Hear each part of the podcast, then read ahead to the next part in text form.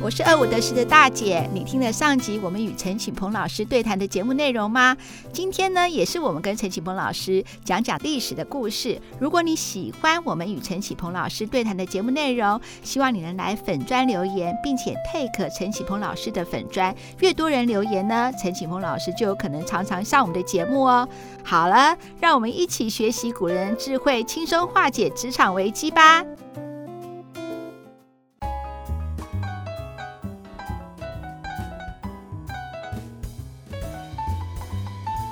顺不顺没关系，我是二五得十的严大姐，我是二五得十里面的山珍海味二姐。好了，我们今天呢要请到什么特别来宾呢？你要把你要再再重念一次，我本来就要重新念啊，你打到我了，抱歉抱歉抱歉，那你再念一次。好了，那听众好朋友一定不知道我们到底在干什么，前面到底是做了什么事情。我告诉你，因为这是特别的来宾，二姐就生怕呢我们的那真爱们呢不知道我们刚才在干什么，所以我现在还是要好好的念一次，念什么呢？念我们这个。大来宾的头衔，他是商业周刊历史专栏作家，也是呢网络版关键时刻颠覆历史的主持人。好了，如果你听了上一集就知道我们是谁呢？但是没有听的人呢？赶快去听上一集。对，没有，我要继续介绍吧。他是现代启示录的历史老师，也是很多低卡学生们讨论的历史老师哦。或者你常常在电视节目也可以看到他的陈启鹏老师，还是要鼓掌哦。各位听众大家好，我是陈启鹏老师，很高兴应邀到二五得十来帮各位好好分享分享智慧。好，好，那因为我们。做节目都是要讲真心话嘛，所以陈启鹏老师刚才讲的也是真心话，所以呢，他还是会再来上我们二五得十的节目哦。嗯，不过我要预告一下，呃，不是预告啦，我要讲一下，就是如果说你没有听上一集，我觉得上一集我们讲的真的是超精彩的。上一集的主题是时间不会还你清白，勇敢才会。那第二个主题是没有过不去的关卡，只有过不去的自己。所以说，如果你想要听听上听听这个内容的话，就赶快听我们上一集。对啊，尤其是说我们后面的结尾是说、嗯、你要清楚。自己的能力嘛，嗯，然后呢，也不要随便 murmur，尤其尤其是你靠你检视自己的能力的话，才能够开创未来嘛，对，对不对？还有一个就是谣言，谣言不会止于智者，智者不会发生在我们的生命当中，我们生命都是鱼，都是蠢。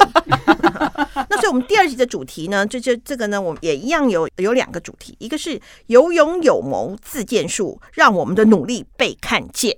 嗯，对，因为在职场上真的很怕自己被。被埋没，哎，所以才会有 murmur 啊。对啊，所以老师，那我到底要怎么样让我的老板看见我呢？好啊，当然要做到一件事情呢，那就是毛遂自荐了。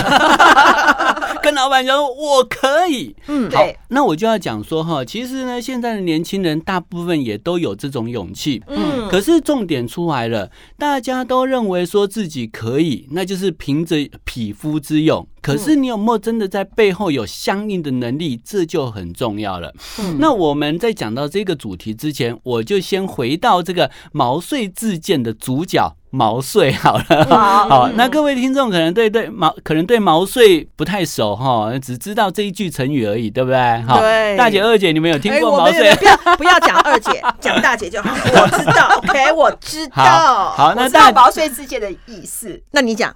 但是我不知道毛遂自荐的故事。好啦，大家都对那个毛遂自荐这个由来不太熟，我大概说明一下好了哈。因为毛遂其实是春秋战国时代的人，嗯，那他当时就是同。因呃，就是去赵国的平原君门下当食客，因为以前有一些呃平原呃有那个公子们，他们会去养门下食客三千嘛，对，吕不韦也有门下食客三千，嗯，然后就去当门下食客，然后在那边呢待了三年都没有什么表现，那后来平原君有一天要到出使到楚国去谈判，嗯，那他就从他的门下食客找二十个人。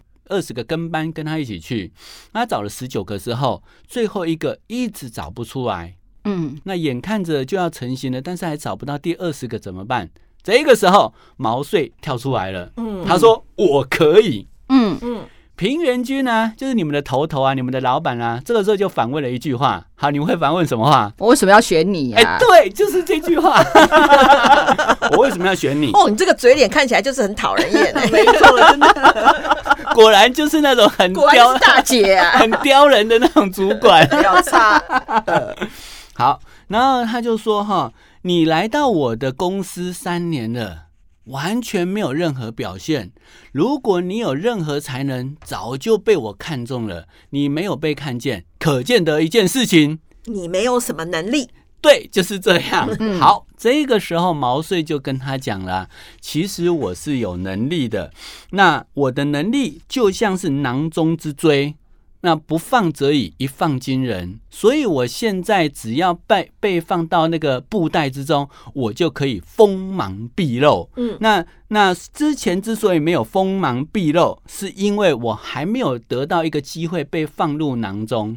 又没有机会被放到布袋里面，所以你当然不知道我很锋利啊。但是只要我被放到布袋里面，马上就被刺破啦。那就像我们之前上集讲的，啊，很多年轻人说：“你给我这个位置嘛，我给我这个位置，我就是做的很好，我就会被你看到，对不对？”但是我们就是会害怕，所以不敢给你这个位置啊。是，就是这样。他就说。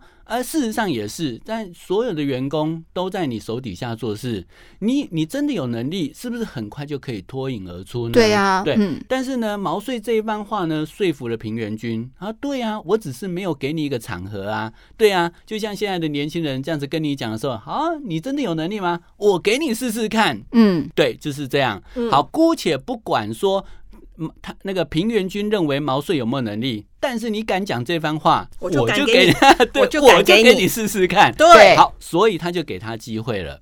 好，那不过这这个过程凸显了一个非常重要的重点，我不知道你们没有想到，嗯，就是毛遂在自荐的前三年，嗯，他待在平原君门下，他在干嘛？对啊，我在想说他在干嘛嘛？啊，他在干嘛？为什么没被人家看见？嗯，好，那我就要必须要讲了哦。我个人认为毛遂其实真的没什么能力。当他来到平原君门下的时候，发现业务能力比不上某人，然后运筹帷幄能力比不上某人，兵法比不上某人，门下食客三千，真的没有自己厉害的地方。那我怎么被看见呢？对啊，对，所以他这三年在干嘛？他做了一个动作，他在观察，观察什么呢？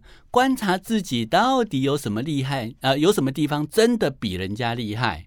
嗯，后来他发现了一个能力比人家厉害，什么厉害？吵架。你们有没有看过那个呃九品芝麻官？我知道，他跟那个老鸨在那边吵吵吵吵吵。对，后来变吵架王，有没有？对对对。但这个毛遂呢，就是他的祖师爷，吵架王。他发现自己还蛮真的会吵架的，就他辩才很好，辩才很好，而且呢，他发现他在跟人家吵架的过程中，他都能够赢人家。好，可是辩论社的社长嘛。对，所以他三不五时就吵人吵找人吵架。可是你可以想见，这种人会受欢迎吗？不会。你动不动就跟我吵架，我怎么会？我怎么 还吵赢我？你还吵赢我？我怎么会对你服气？我怎么会去推荐你嘛？对。而且这个吵架的能力能够搬上台面吗？不能，不能啊。对，不行。所以毛遂第一个先观察到自己吵架的能力真的超级厉害。但是他也意识到这个能力现在派不上用场，可是派不上用场的是不是一个不能用的能力？不是，哎，未必见得哦，还是个能力。所以他做了两件动作，第一个就是他体察自己能力在哪里，嗯，第二个他在观察时机，什么时候是该是我用上的，现在该是了。对，所以他当他发现他要出使到别国去谈判的时候。他觉得吵架的好时机，这就是对，这就是我吵架的好时机了。所以他马上毛遂自荐。那可是会不会有人，因为他到处吵架，会不会有人把他拉下马来？好，这就是重点了。其他的十九个人听到他毛遂自荐，马上做了一个动作，彼此互相翻白眼。对呀、啊，一定说 不要他吧，讨厌死了。对，这十九个人心想。我们都是有能力被主管主动看上的，只有你是自己毛遂自荐。老板是把你用上来了，没错。可是你真的有能力吗？嗯。所以这几个人都相互用眼光示意，然后在暗中嘲笑他。嗯。好，如果你今天是毛遂的话，你面面对这十九个人的排挤跟霸凌，你会怎么做？我还是会正面迎击。嗯，好，怎如何正面迎击？就是老板叫我做什么事，我还是去啊，我不会退缩啦。好，那大姐你会怎么做？我哈，第一个就是想办法展现就找那个时机，快点展现我跟他们有什么不一样的地方，或者是说找他们再吵一次，来辩论自己为什么可以。没有啊，或者是挑拨离间嘛。好，那个大姐，你的回答果然不愧是主管。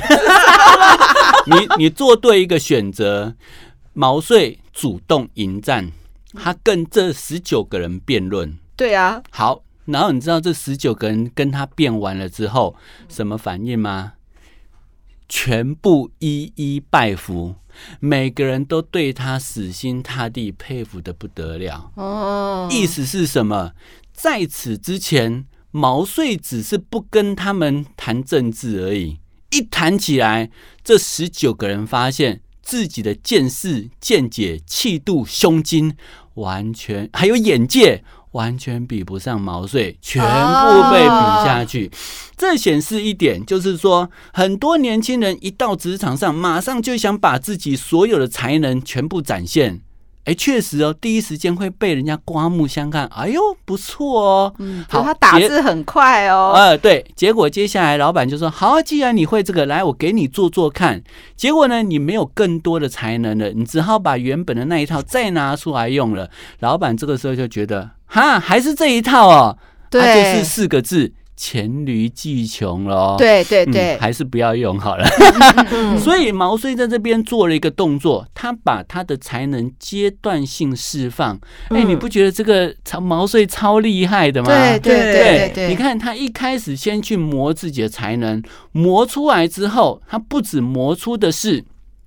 吵架的功力，还有磨出自己在政论方面的见解。嗯，所以当他后来跟这些十九人在讨论的时候，这十九个都是有能力的人呢，嗯嗯，一一都被他比下去。所以意思是说，你今天在跟人家练，你在偷偷在努力在练自己的能力的时候，记得不是练到跟对方并驾齐驱，不是比练到比对方高一筹，是要比人人家高个十筹。对，没有错，碾压过去，还不能让人家知道，因为知道之后你就压不过人家。对，但是要在狠狠在某个场合、某个会议、某个专案会议上，一口气把对方打到死为止。对，没有错，没有错，没有错，降龙十八掌。对对，所以其实你从这个地方后来就可以知道说，为什么后来平原君会去看中他，但是这还不是重点。你只是压过自己人不够，你还真的要能够攻城略地，拿出成绩来才可以啊！对对对，所以后来他到赵，他到楚国去，真的拿出成绩，而他拿出成绩的方法，坦白讲，还真的蛮恰到好处的。嗯。他怎么拿出成绩呢？他怎么拿出？对，当时呢，平原君一定是平原君去跟楚楚王去对谈嘛，对，所以他们谈判。可是楚王根本不想跟赵国结盟，他想跟秦国结盟，嗯、因为你知道，人都会找那个比较强大的对，找那个比较强大的靠山。所以当他听到这个比较弱的西瓜要来挖的时候，他就觉得我干嘛挖你？我挖一个更厉害的不是更好吗？啊、所以其。其实楚王叫楚考烈王，摆明的就是不想要去跟他结盟。嗯，但是平原君奉命而来，就是非结盟成功不可。因为如果齐楚结盟的话，下一个动作就是灭掉赵国。对，哎，事关公司存亡，哎，啊、我怎么样想办法也要把你拉来当我的盟友嘛，哦、对不对？所以好，很很有趣哦。一个是处心积虑要达到目的。一个是再三推脱，摆明不要让你达到目的，所以这一场谈判就僵持在那边了。从早上一直谈到中午十二点，连续谈了四个小时。嗯，然后呢，毛遂呢一一开始完全没有任何动作哦，他就是陪在那，他就是在，因为他们谈判是要到台阶上，他就在台下等。然后他一看。日正当空了，那其实这个时候楚王已经很想吃饭了，嗯，但是呢，他现在又不好意思先说我要去吃饭了，我不谈了，因为是对方千里迢迢而来，他不能失去做主人的礼数，对，所以只能由客人气冲冲离开，他才能够不落人口实，对，但是他现在呢，又又觉得他已经有点精神涣散了，毛遂就抓住这个时机。他趁着日正当空，他也看到这个楚王面露不耐之色了。嗯，这个时候呢，他就上上台去跑到那个呃两人之间，然后对着那个平原君讲说：“哎，现在已经日正当空了，已经谈了这么久了，为什么谈了这么久都还没有谈出一个结论来？”好，嗯、这个时候楚王就发飙了。嗯，楚王就说：“我们两个主管在谈事情，你算哪根葱啊？怎么能够来这边这边谈啊？平原君他是什么人？”啊！平原君说：“他是我的家臣，是我的属下。区区一个属下，你居然这边放肆！”对，好，这个时候的毛遂直接就拿剑出来，呃，就直接拔剑出来说：“楚王，你现在敢威吓我，是因为我在你的地盘。”你们人多势众，可是我告诉你哦，现在你距离我不过十步，你人多势众有什么用？我现在手中这把剑，我只要一砍下去，你人头马上落地。嗯，你不要想要威吓我，突然就被他吓到了。被他吓到之后，他就说不出话来了。然后这个时候，毛遂就开始呃，那个进一步。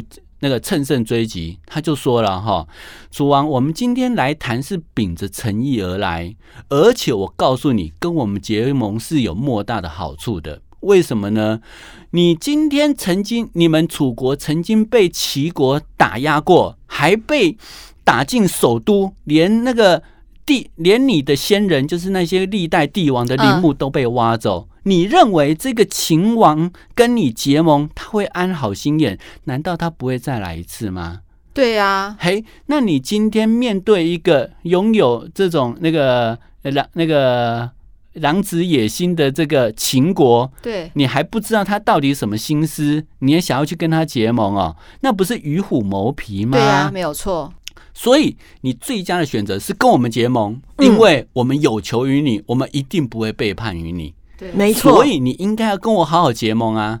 楚王被他一讲，无话可说，因为他因为因为毛遂还这样这样讲，还讲说，你如果跟你的仇人结盟的话，那你不就是侮辱你的先人吗？对，因为你的先人被人家侮辱了啊，你居然还跟那个侮辱你的先人结盟，那不是摆明了要做不孝子吗？而且被天下人耻笑。是，所以。楚王完全没有话说。嗯，这个时候毛遂就叫人来来来，把契约拿过来。好啦，你没话可说，对不对？那我们就签约哦。那如果你有话说，你赶快有屁快放；没有话，没有屁快放；有话快说，有屁快放。没有的话，我们就直接签约。楚楚列楚考烈王就楚王，这个时候完全无话可说，就签约了。好快哦，居然就让平原君达到目的了。嗯，所以事后。平原君就对毛遂很感慨的说：“ 就就很感慨的说，哎，那个你在我的门，你如此的有才能，在我的门下三年，我居然不知道你是一个如此优秀的人才。从此以后，我再也不敢说我有世人之能了。”嗯，好，那我就要问两位，你们真的觉得平原君没有世人之能吗？我觉得他至少他给了毛遂机会，这第一个就不能说他完全没有世人之能。也就是说呢，他愿意呢，就是说呢，把最后一个机会留给。他也许不能掌握，但是他不知道那是什么嘛，就是也算是自己一个算是嗯后路嘛？但是我还是很佩服那个毛遂哎。对，我重点就是在讲毛遂，如果毛遂没有之前隐忍三年去磨练自己的才能，没有办法毕其功一役，在这个场合之中大展长才。大显身手，所以后来啊，平原君很感慨的说：“先生凭着三寸不烂之舌，胜过我百万大军。因为你看，你只是这样讲讲几句话，就省掉我多少百万士士兵的性命。嗯，但是如果毛遂之前没有去练就吵架王的能力，他有办法做到这种如此功劳吗？大概没办法。他觉得，嗯，他应该可以得诺贝尔和平奖。不是，我觉得从诺。诺贝尔和平奖，这是诺贝尔和平奖，它是他的成果，对不对？我佩服他沉得住气，因为他你三年来哦，他可以沉得住气，在这三年来磨自己功夫，我觉得老师讲的好棒哦。另外一个就是他们去谈判的时候，他还可以沉得住气，他明明就有个大王牌，对，他把那个大王牌留到很好的时候才来才来使。对，所以我这边啊，顺便要让各位就是想想你自己在职场上啦，哈，就是说我们就把它拿来，不要讲历史，我们拿来运用在我们现在的生活之中。对，很多人都认为说，只要为公司做牛做马，总有一天能够让主管看到自己的付出。不会会看到你只有满身的疲劳。对他这种情况真的是微乎其微，真的就是看到满身的疲惫而已。所以其实你要毛遂自荐。但是毛遂自荐不是匹夫之勇，对，他不是勇敢举手就可以了，甚至有时候你还要具备被讨厌的勇气。你看啊，毛遂是不是跟到处跟人家吵架？嗯他的人和多差啊！可是他就是觉得我的方向是对的，所以他这样子去努力。嗯，所以这也给我们一个启示，就是说。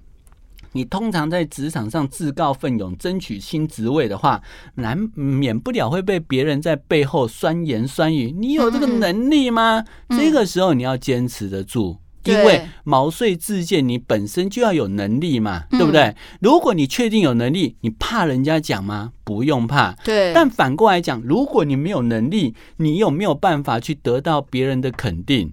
你没有这个实力跟这个底气，你哪有办法毕其功于一，在最重要的场合拿出最重要的一件？对对，所以我常讲哈，不是说你能力一定要多厉害到被别人去看到，而是在适当的时候刺出最重要的一件，得到最佳的效果，然后对的达到。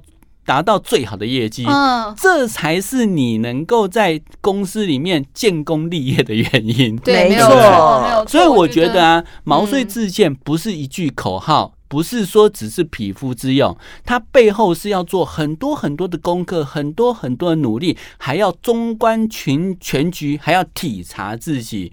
你不觉得毛遂自荐的背后其实是全方位的检视吗？就是一个，就这就是一个刚刚我们之前讲到了嘛，就是在职场上的一个。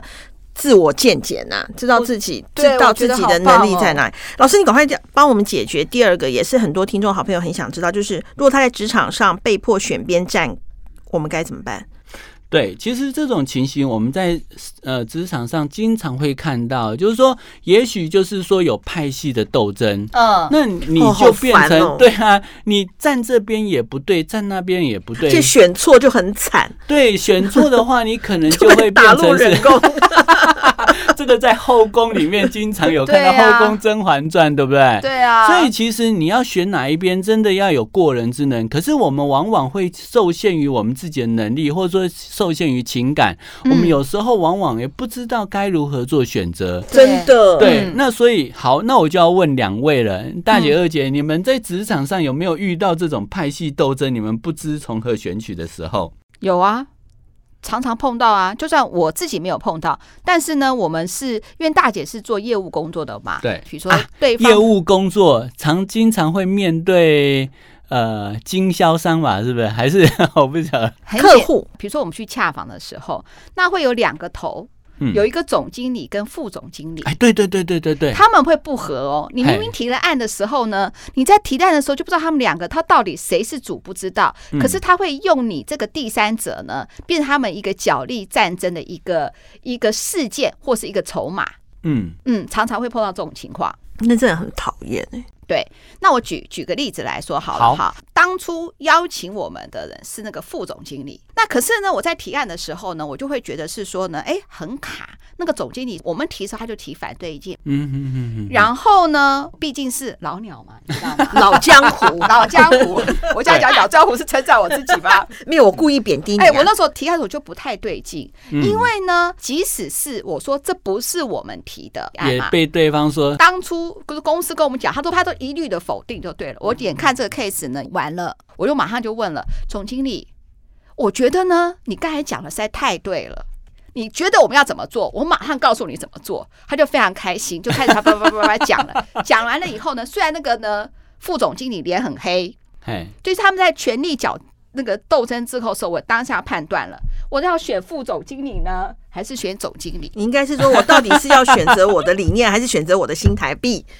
因为我从头到尾都是新台币啊，没有什么理念，只是说这个你你这个新台币会有跟无而已。是是，当然要有的时候的话，果然总经理就推翻了副副总经理所有所有的东西，然后告诉我说应该怎么怎么怎么做，所以这个时候就保下了我喽。后来那个副总经理呢，没多久呢，真的就离职了。嗯，但是呢，我虽然是副总经理，找去那家。外围公司，我还可以得到还是留在那边，留在这，就是说，你必须要在他们权力斗争的某种情况，你要看说主跟副。但是呢，我也要跟老师讲说，老江湖讲的，也不能完完全全看，一定要听总经理。有的时候也会是说，总经理走了，副总经理后来升为总经理的也有。对，其实刚才大姐所说的这一点啊，哈，有一个很重要重点。就是反其道而行，这也跟我今天所讲的一个人物有关。真的吗？我还可以跟老师呼应耶。老师，你叫你一定要一定要找 Podcast，你做 parkes 的时候，我可以当你的那个 来宾。我们想当人，主持人，对对对，主持人吧。当那个那个小笨蛋在旁边提问也可以啊。对对对对。那其实是我这边要分享的，就是说司马懿，大家都有听过三国时代的司马懿嘛？对不对？好，就是他跟诸葛亮经常对立嘛。哈，对对对。那这个司马。意啊，其实呃一开始的时候呢，那个也也是很有才能，被曹操看上。对，那他很不想在曹操手底下做事，嗯，所以他三番两次推辞。但是第一次推辞他是装他是装病，嗯，后来被发后来发被发现他是装病了，嗯，那后来他发现不能再装下去了，所以他只好投靠到曹营。那既然你是被逼着进入曹营。那我就问大姐、二姐，你们如果是曹操，你们会觉得你们会死心塌地吗？还是你们会觉得消极的抵抗？消极的抵抗就是我，既然你一定要我去，那我就不要任何谏言，你就拿我我没辙，就不要我了，对嘛？对不对？就摆烂嘛？对，对嘿，就是这两个字，摆烂。嗯好，那我就要告诉你，司马懿这一这一回呢，他真的投到曹营之后，他居然反其道而行，他没有摆烂。嗯，他反而尽心尽力做事，尽心尽力到什么地步呢？连曹操都挑不出他毛病。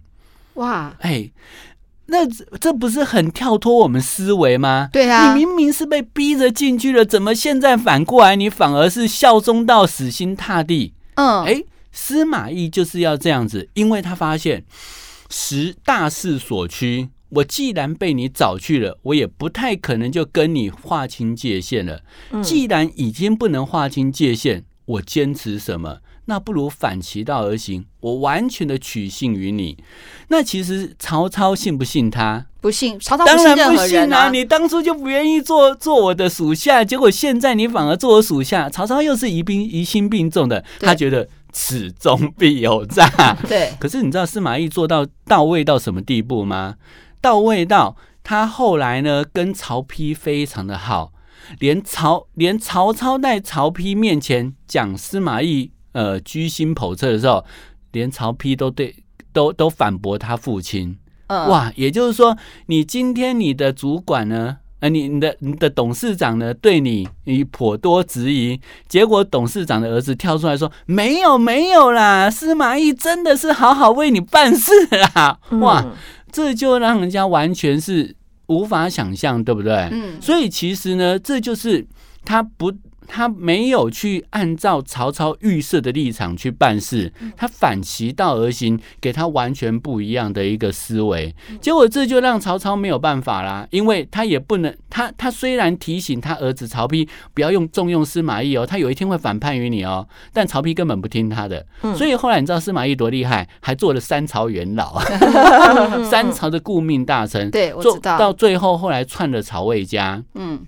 但是如果当初司马懿没有做到这种地步，他有办法完全的取信于曹家的信任吗？恐怕没办法，嗯、对不对？对。所以其实像刚才呃那个呃，就是大姐分享那个案例，我觉得我为什么说你们两个都有那个呃异曲同工之妙，就是说大姐当时也是被那个。副总经理这样子一指一之后，就说：“哎、欸，副总经理，你讲的有道理，来来来，那你告诉我该怎么做？”对，这就是反以退为进，那个反其道而行的方法。嗯、这是一个非常高明的招数。对，本来是原来找找我的人，我竟然没有办法得到我的新台币。那第二个也不错，对，就是说你你今天既然已经大势所趋是如此的话，不妨你就反其道而行，然后灵机应变。嗯、那不管这个反对你的人对你原本是什么观感，但到最后的结果都是。既然你已经附和他了，他似乎不能不能用你了。对呀、啊，真的，对，是。所以你看司马懿也是，司马懿一开始不愿意为曹操做事，但是呢，嗯、他后来投入之后，死心塌地，尽心尽力，尽心尽力到连曹操。都不能不重用他，嗯、你不觉得这就是司马懿厉害的地方吗？非常厉害，对。所以今天你被迫选边站的时候，并不代表着你就一定真的被迫选边站。你其实是可以充分去选，依照自己的筹码去中观全局，去选出对自己最有利的选择。投靠敌营不见得不好，有时候反而给你大展长才的机会，对不对？哦、对，哎，对，我觉得真的，因为有的时候我们就认为说，啊，我。投靠了所谓的敌营，那我我就好像我的立场、我的我的气节都没了，没有了。对啊，可是其实常常不是这样的。有时候啊，我们在这个职场上遇到任何一件事情，你做任何选择，常常只是一念之间。对，没错，真的。对，那个一念之，你心念一转换之后，你整个视野完全开拓，再也不像你所原本想的这么狭小。我举个最简单例子，你今天如果都是为了公司的业绩做着想，是为了公司的发展做着想，我管你哪个派系。老板只看你有没有贡献而已，没有错。对，只要转念一想就好了。是，所以我觉得司马懿这边就是看到了大局，他就就是跳脱你原本的派系斗争。我为什么要被你派派系斗争限制？对，我今天要为的是我整个整个曹魏天下。好，那我就真的以这个天下为目标。当你。扩展了视野，提高了角度之后，你所看到的视野，还有你所经营的方向，就完全不一样。没有错，没有错，真的，对啊，也让我们真爱们，比如说是有的时候太着眼成目目前你看到的一些派系斗争，其实你不就过去上班吗？如果你能够把事情做好，然后呢，你又又能够发挥你的长才。就何乐而不为呢？是，就是这样。如果真的不行的话，就离职好了嘛。也许在那边得到的能力，你可以开创另外一片天地，去别的公司毛遂自荐啊？对啊，对，这也是一个很好的选择。所以其实啊，有时候常常别人会给你一个选择。你要投靠我还是投靠别人？非黑即白，对不对？嗯嗯，嗯。那其实有时候未必这样子。谁说我一定要在你们两派之中选一个？我跳槽不行吗？对。我这边就顺便再分享一个司马懿的案例，时间够不够啊？够够够。好，那我我就再分享司马懿的案例，就是说哈，当初啊，他不是跟诸葛亮应对吗？对，不对？那诸葛亮，那空城计到底是？假的啦，有机会再跟大家聊聊《空城计》。对，那你就代表第三集啊。但是我先来讲一下，就是说，当那个。诸葛亮最后一次出兵北伐的时候，他一直希望司马懿出兵跟他对战。嗯，因为只要对战，我就会有赢有输，我就有机会攻城略地。嗯，但是司马不出城，对司马懿就死都不出城。我跟你不对战，我永远立于不败之地。嗯，对。那后来诸葛亮急了，因为嗯嗯他。他守在城里面，只要后方的那个粮草源源不断运过来，我可以一直撑撑到老，撑到你老，撑到你死。对。可是诸葛亮大军来到这边，他要经过那个蜀蜀国四川蜀道。那个哎呦，你居然知道哦！其实这个故事我好像有点知道，但是我想听老师讲。就算你听众真爱跟我一样，就算你听到这个知道这个故事，你还是跟我一样想听老师讲。嗯，结果呢，他就是很难，就是良运不济。诸葛亮后来有设计出一种机器，就是木牛流马啊、嗯哦，那但是呢，还是很难运粮草。那眼看着自己的大军一直坐吃山空嘛，嗯，所以他后来诸葛亮就就使出绝招。这个是在《三国演义》里面讲的哈，那他使出什么绝招呢？他就送了一套女人的衣服去给司马懿。好，那这就是嘲笑司马懿，你就像女人一样，没有胆，不敢跟我出城一战。好，今天如果你是司马懿，你该怎么办？穿上去跳舞给他看。好方法，可是这样可能会在全城的将士面前失去人心。我的主管怎么这副德行？说老子就是不出城。好，你会不出城？那大姐呢？我现在没办法回答，因为我知道故事。我也知道故事，但是我还是想听老师讲啊。好，其实呢，如果今天按照一般人的选择，不是战就是不战嘛，对，对不对？对。那你不是守就是攻啦。对。你不想出城一战，那我就好好死守下去啊。嗯。但是司马懿居然都不选。嗯，哎、欸，他很厉害，他不选，他怎么样不选？哪有第三种选择呢？嗯不是非黑即白，不是攻不就是守吗？对那为什么有第三种？其实我要先讲，司马懿现在面临一个两难。当别人送来衣服了，他手底下人就按捺不住了。每个人都讲，我要出城实战，我怎么能够任凭将军你受这种侮辱？对，会，嗯、对你今天你是司马懿，到底该战不战呢？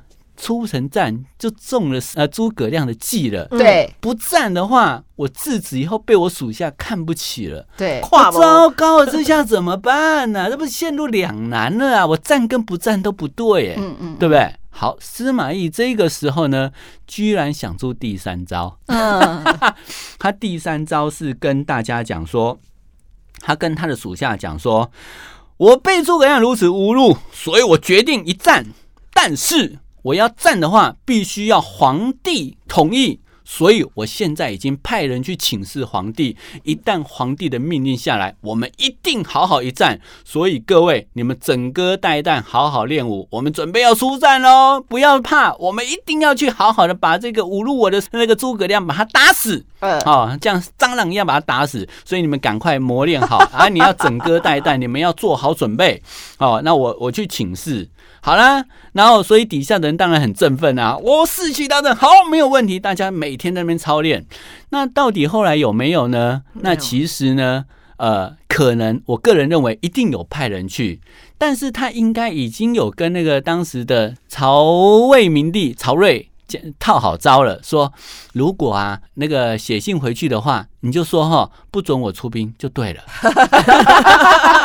所以后来呢，他就跟他手底下的人讲说，皇帝现在呢没有答应我出兵，但是我据理力争，你们还是继续整戈待旦。你看哦，他也没有攻，也没有守，但是也没有士气低落，也手底下的人也没有看不起，而且。也没有中了诸葛亮的计，嗯、一举五得，你有没有发现？真是厉害！我真的是说好，所以老师太会讲故事了。我就算知道，我还是很爱听，真的。所以我必须要讲，我看到司马懿真的非常厉害，真的。你看哦，当别人给你挖好坑跳的时候，你居然什么都不选，你居然能够想出第三招。对。所以我这边就顺便要分享，就是说哈，那我们有时候常常在工作上，不是能力或人际关系出问题。因可是因为种种因素导致主管不信任你，同事也怀疑你，那爹不娘的娘不爱怎么办呢？你只能坐以待毙吗？未必选择，而未必见得你还是可以主动出击。没错，那主动出击呢？那不是叫你墨守成规，或者是就这样子等待民主，而是要想办法通权达变，反其道而行。没错，而且当别人要叫你选边站，甚至要叫你。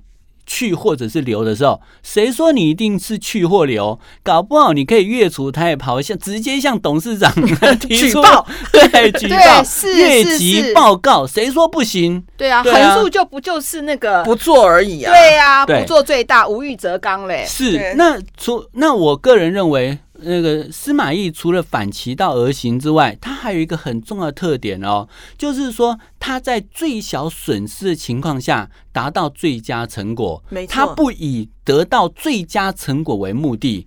谁说退而求其次也不能得到你既定的目的？对对对不对？对。所以我我这边要讲的是说，很多人都把成功当做唯一要地，然后去赌很大。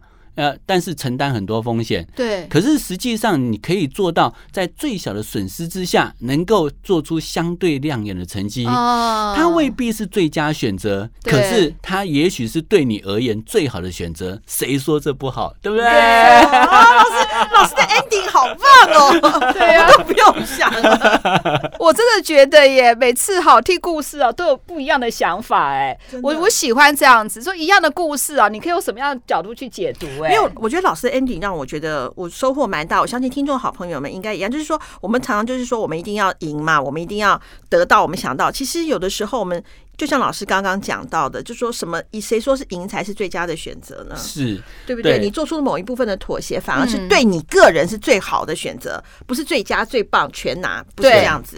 对，所以这边我就要讲了，所以就是我们所熟悉、耳熟能详的一些故事，或者是一些成语，它其实呢，我们可能是因为太老生常谈了，常常让各位失去了去反省里头的一些美感。嗯，那于是当你再重新审视这些故事的时候，其实你可以得到太多。所以当初那个商周的那个编辑啊、总编，嗯、他们呃，就是那个主编，他们来请我写这一系列的时候，嗯、我也在。系列你还要写一系列哦？没有，他叫我写这个有关职场跟历史的结合的时候，我那时候就在想说，职历史的故事大家都已经听过了，那怎么样去应用在职场上？于是我自己去好好的去。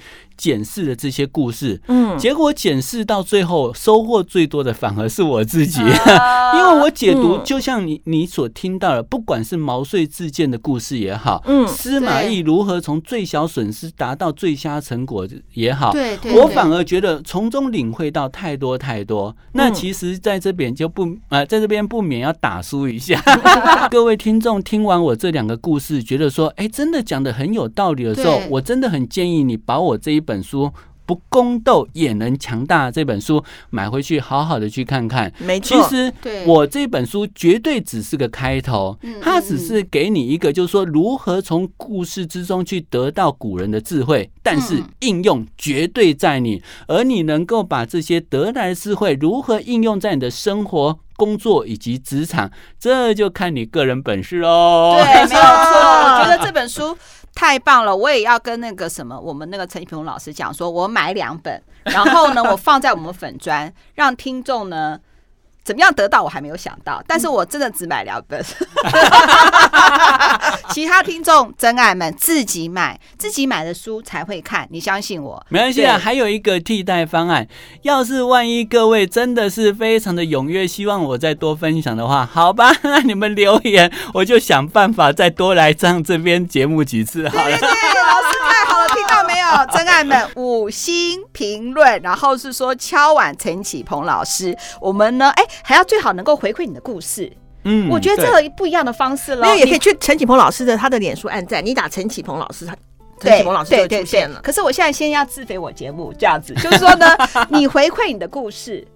我们陈启鹏老师用来解答故事来回答你，你看这么多好不好？可以哦，所以听众真爱们一定要来信哦。我们已经好久没有收到大家的来信，我们希望来信。好，那二五得十，睡不睡没关系，拜拜，拜拜。